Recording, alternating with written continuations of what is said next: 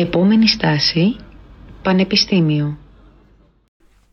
Καλώς ορίσατε σε άλλο ένα επεισόδιο του podcast μας, Στάση Πανεπιστήμιο. Εγώ είμαι ο Φίλιππος. Και εγώ είμαι η Όλια και έχουμε ως καλεσμένη την Ανδρομάχη, που είναι πρωτοετής φοιτήτρια του Τμήματος Εφαρμοσμένων Μαθηματικών και Φυσικών Επιστημών του Εθνικού Μετσόβιου Πολυτεχνείου. Γεια σας παιδιά. Καλησπέρα Ανδρομάχη, τι κάνεις, ελπίζουμε να είσαι καλά και ευχαριστούμε πάρα πολύ που βρήκες Ναι, να αφιερώσεις το χρόνο ευχαριστούμε. να μας Εγώ- απαντήσεις σε κάποιες ερωτήσεις. Εγώ ευχαριστώ για την πρόσκληση.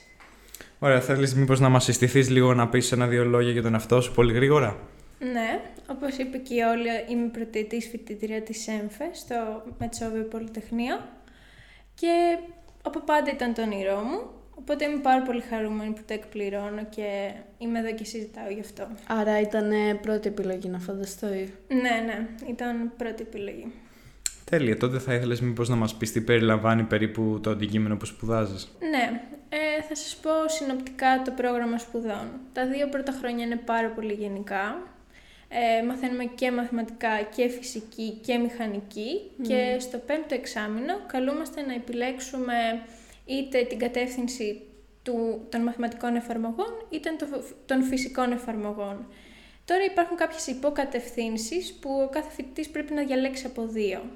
Και αυτές σχετίζονται πιο πολύ στον τομέα των μαθηματικών με τη στατιστική, την πληροφορική, τα οικονομικά, ε, τη μηχανική και στη φυσική πιο πολύ με την πυρηνική φυσική, την ιατρική φυσική, τα λέιζερ και πάλι και την επιστήμη των υλικών.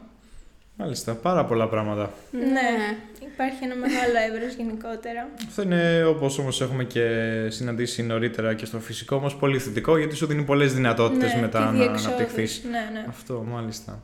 Ωραία, θα ήθελες να μας πεις μήπως για ποιο λόγο εσύ επέλεξες να σπουδάσεις αυτό το αντικείμενο, τι είναι αυτό που σε ελκύει στη φυσική; Ναι, ε, ξεκίνησα να ελκύομαι με τη φυσική περίπου από τη Δευτέρα Γυμνασίου λόγω ενός καθηγητή που με ενέπνευσε γενικότερα και με όθησε προς αυτό το χώρο και μέχρι να φτιάξω το μηχανογραφικό έλεγα ότι πάντα ήθελα το φυσικό. Αλλά όταν είδα την ύπαρξη της ΣΕΜΦΕ έκατσα και βρήκα τα πλεονεκτήματα και τα μειονεκτήματα και είδα ότι ταιριάζει περισσότερο σε μένα.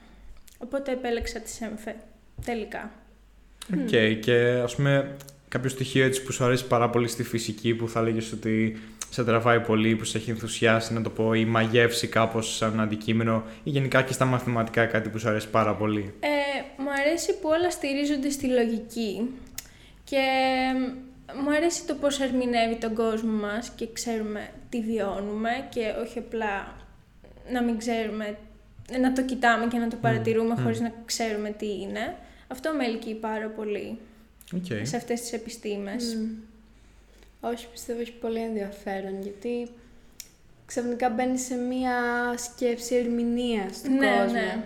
Αναζητάς Τα το πάντα γιατί. τα αμφισβητείς και σκέφτεσαι ποια μπορεί να είναι η αιτία και είναι πάρα πολύ ενδιαφέρον αυτό.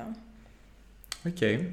Τότε θα ήθελες να μας πεις μήπως και κάποια θετικά και αρνητικά το αντικείμενο που σπουδάζεις, δηλαδή τι έχεις συνειδητοποιήσει και μάθει μέχρι τώρα.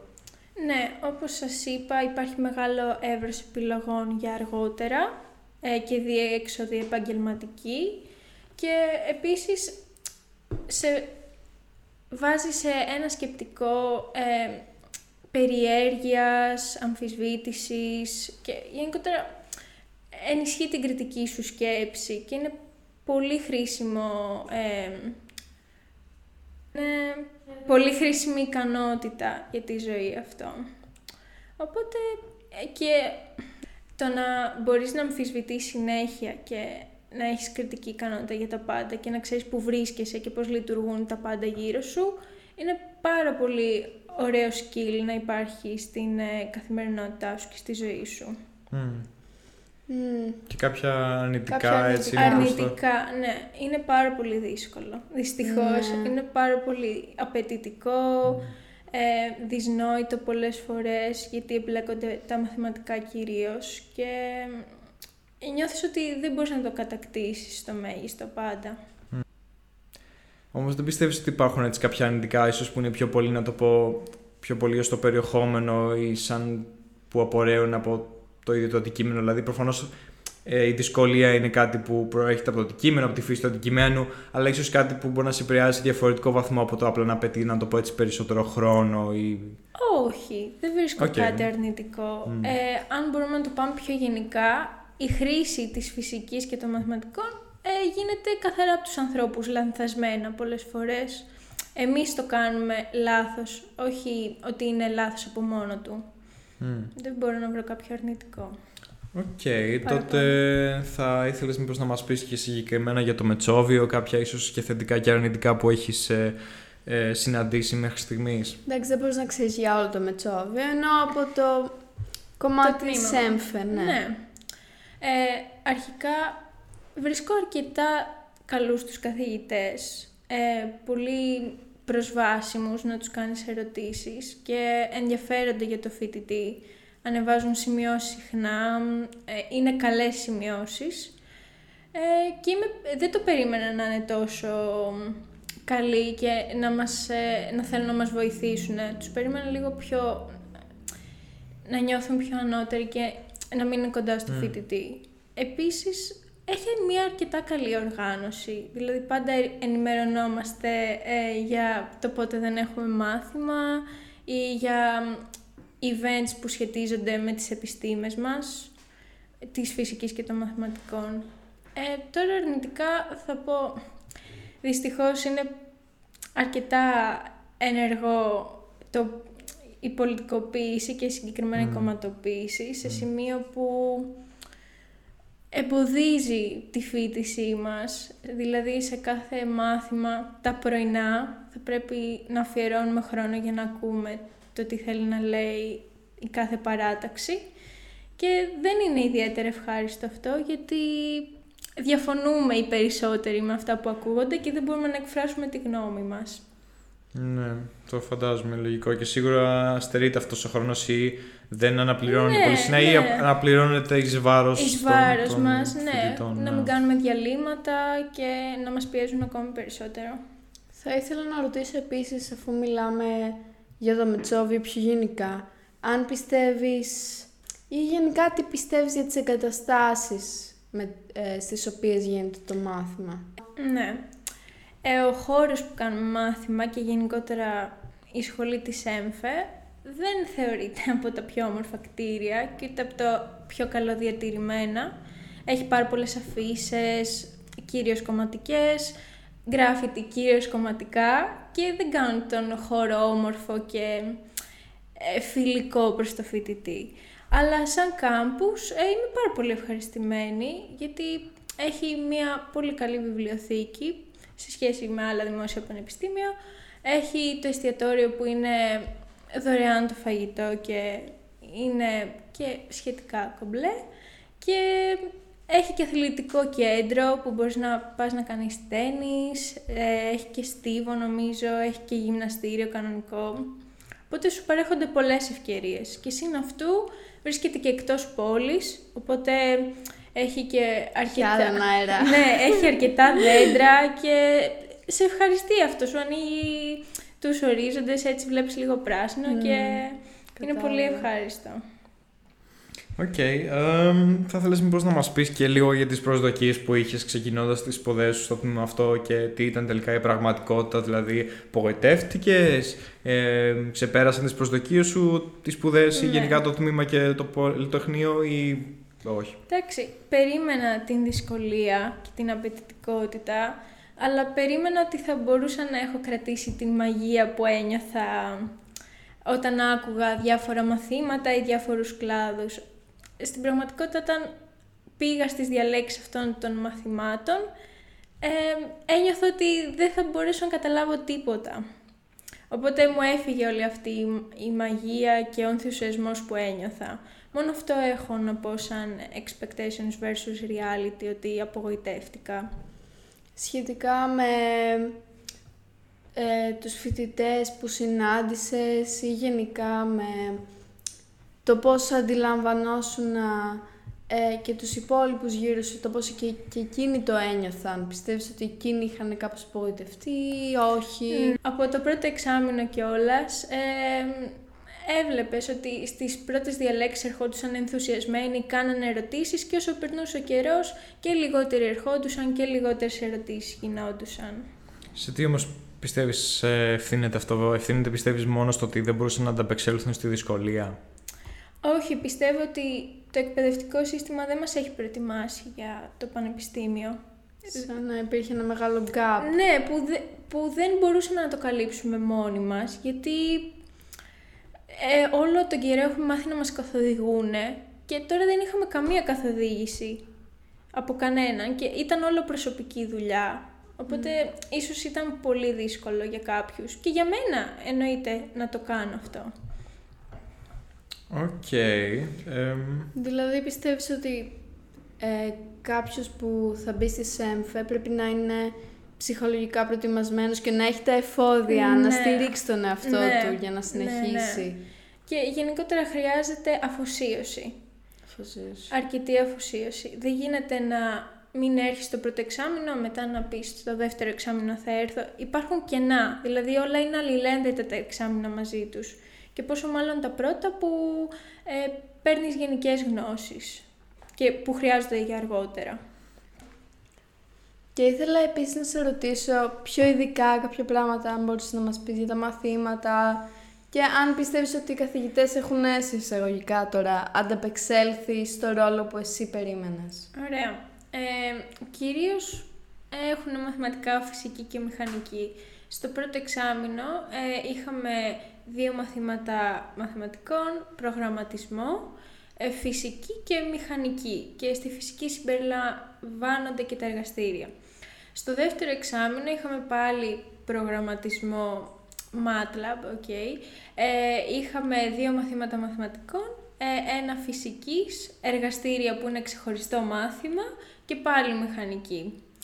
Ε, α, ό- όσον αφορά αυτό που με ρώτησες για τους καθηγητές, κάποιοι ανταποκρίνονται και κάποιοι όχι. Απλώς πιστεύω αυτοί που διδάσκουν λίγο πιο αφηρημένα μαθήματα ε, δεν μπορούν να τα δομήσουν και αυτοί ίσως στο μυαλό τους και δεν μπορούν να μας κάνουν να τα καταλάβουμε γιατί ακριβώς είναι έτσι η φύση τους, δεν είναι ότι αυτοί φταίνε απαραίτητα. Πιστεύεις όμως αυτό το γεγονός ότι πολλοί φοιτητές σιγά σιγά αποχωρούν ε, από τη σχολή όσο περνάει το εξάμεινο και ο χρόνος οφείλεται μόνο στη δυσκολία του αντικειμένου ή πιστεύεις Ναι, συμβάλλει και κάτι άλλο; Κυρίως εκεί και ίσως δεν είχαν συνειδητοποιήσει ότι θα είναι τόσο απαιτητικά. Συγκεκριμένα μια καθηγήτριά μας το πρώτο εξάμεινο είχε πει ότι σε, στο μάθημά της διδάσκει και η ύλη του πρώτου εξαμήνου του μαθηματικού και του δεύτερου σε ένα μάθημα. Δηλαδή σε έξι μήνες, δηλαδή σε λιγότερο από τέσσερις μήνες, μην κοροϊδευόμαστε.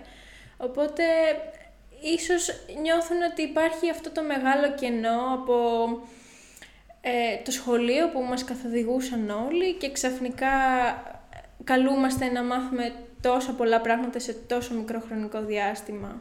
Δηλαδή πιστεύεις ότι κάποιος για να πάει στη ΣΕΜΦΕ πρέπει να είναι ψυχολογικά προετοιμασμένος να πάει μόνος του, να πορευτεί μόνος του και να μπορεί να Ναι. διαβάσει και να... Ναι, πρέπει να έχει υπομονή, γιατί το να βρεις το σωστό διάβασμα θέλει αρκετό καιρό για να παίρνεις τη σωστη...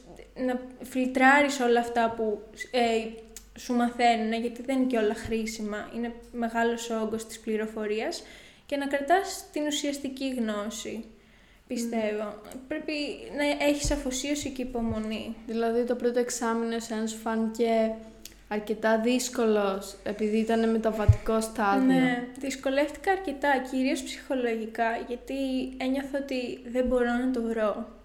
Ότι δε- δεν μπορώ να καταλάβω πράγματα, ότι δεν θα τα καταλάβω και ποτέ γιατί τα αφήνω να περνάνε. Αλλά δεν είναι έτσι. Φτιάχνει σιγά σιγά νιώθω.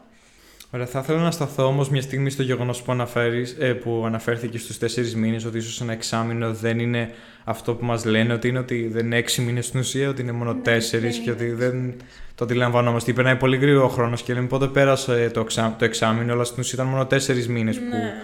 Ε, Και σε πολλά μαθήματα δεν αρκούν οι τέσσερις μήνες για την ύλη. Ε, Δηλαδή νιώθω ότι τα τελευταία κομμάτια γίνονται βιαστικά και συνήθως τα τελευταία κομμάτια είναι τα πιο βασικά. Μμμ.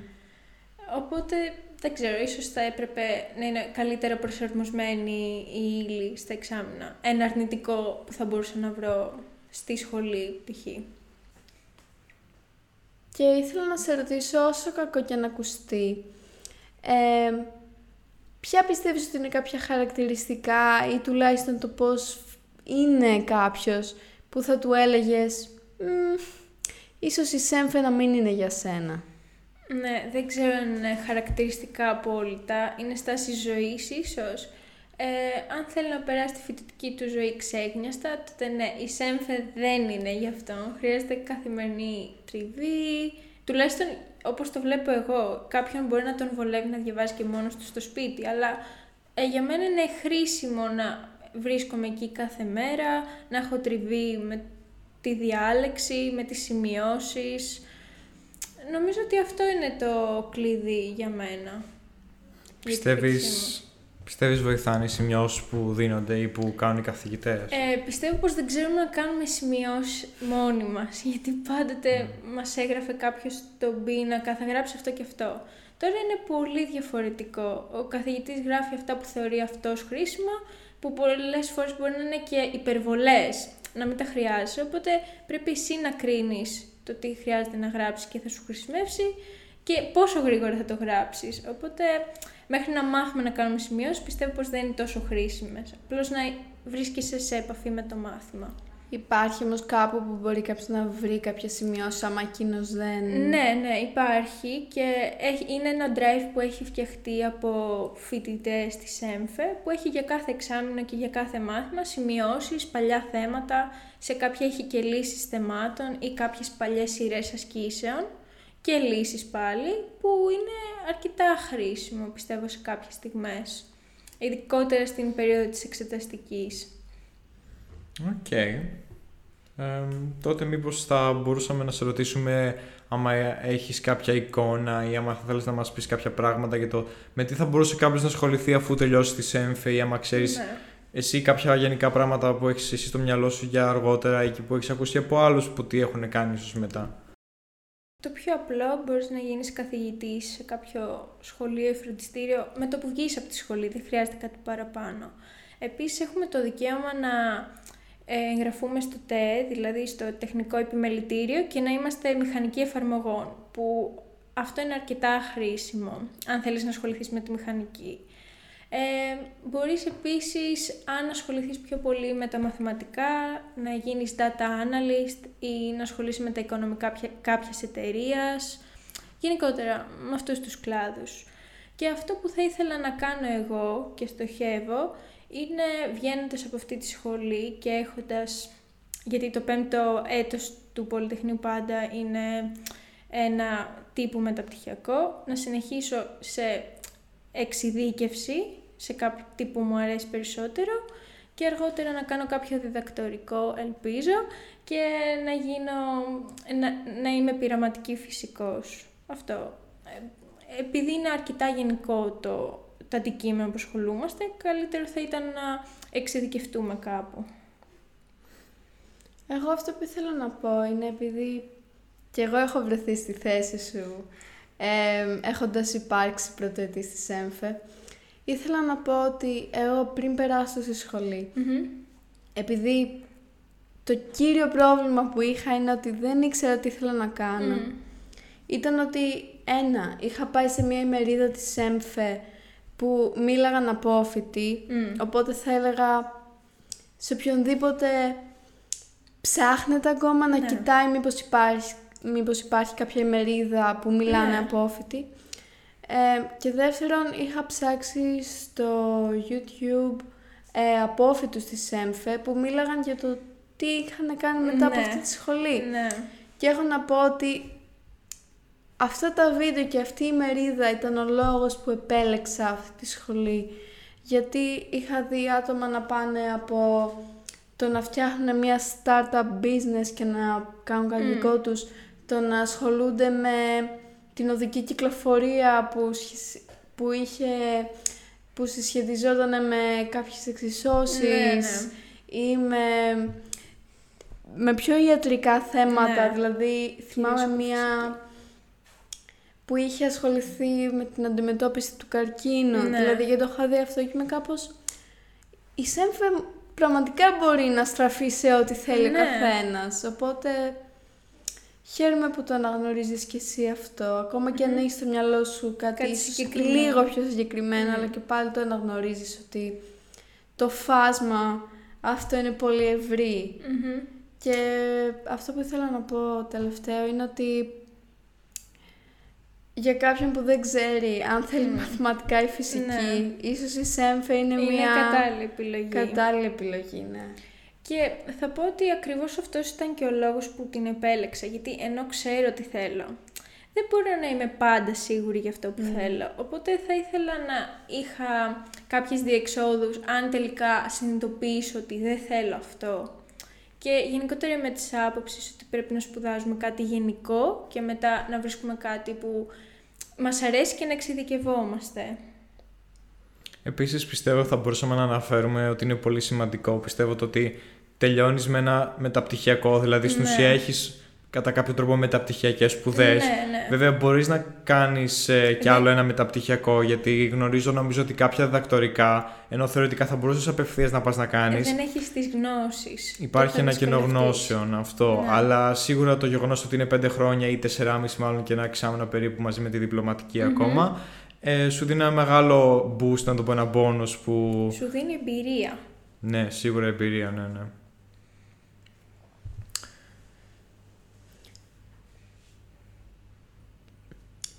Ε, μιας που έχεις περάσει όλο αυτό το πρώτο, εκ- το πρώτο εξάμηνο Μμμ. και το δεύτερο εξάμηνο, γενικά το πρώτο έτος που έχει τελειά- τελειώσει και η εξεταστική δεύτερη, αν είχες κάποια συμβουλή που θα έδινες σε κάποιον που σκεφτόταν να δηλώσει τη ΣΕΜΦΕ. Μμμ, ναι, θυμάμαι μια καθηγήτριά μου στο Λύκειο που έλεγε ότι τα χαρακτηριστικά ενός επιστήμονα είναι η υπομονή, η επιμονή και η περιέργεια. Και συμφωνώ πάρα πολύ με αυτό, ότι αν τα έχεις ανεφόδια, τότε μπορείς να συνεχίσεις συνέχεια. Γιατί υπομονή στα δύσκολα που βρίσκεις πάρα πολλά, επιμονή στο να δουλεύεις συνέχεια και να γίνεσαι καλύτερος και περιέργεια για να ενισχύσεις και την αντίληψή σου και στα μαθηματικά και στη φυσική.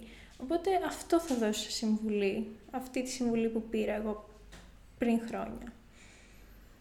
Ναι, είναι σίγουρα κάποια βασικά χαρακτηριστικά που ίσως ε, θα φαθούν χρήσιμα ή σε οποιονδήποτε ε, ασχολείται με ένα διαδικείμενο γιατί νομίζω είναι το βασικό, το βασικό θεμέλιο που κινεί κάθε ενέργεια Ναι. και σου δίνει την όθηση να ξυπνήσεις το πρωί, να επενδύσεις τις ώρες, στο Ναι. να μάθεις κάτι καινούριο ακόμα και γιατί δεν είναι, πα- όσο και να αγαπάς ένα αντικείμενο πιστεύω κα- θα φτάσει η μέρα ή και οι μέρες που θα κουραστείς ή που δεν θα έχεις απολύτως καμία όρεξη να το διαβάσεις, να ασχοληθείς με αυτό.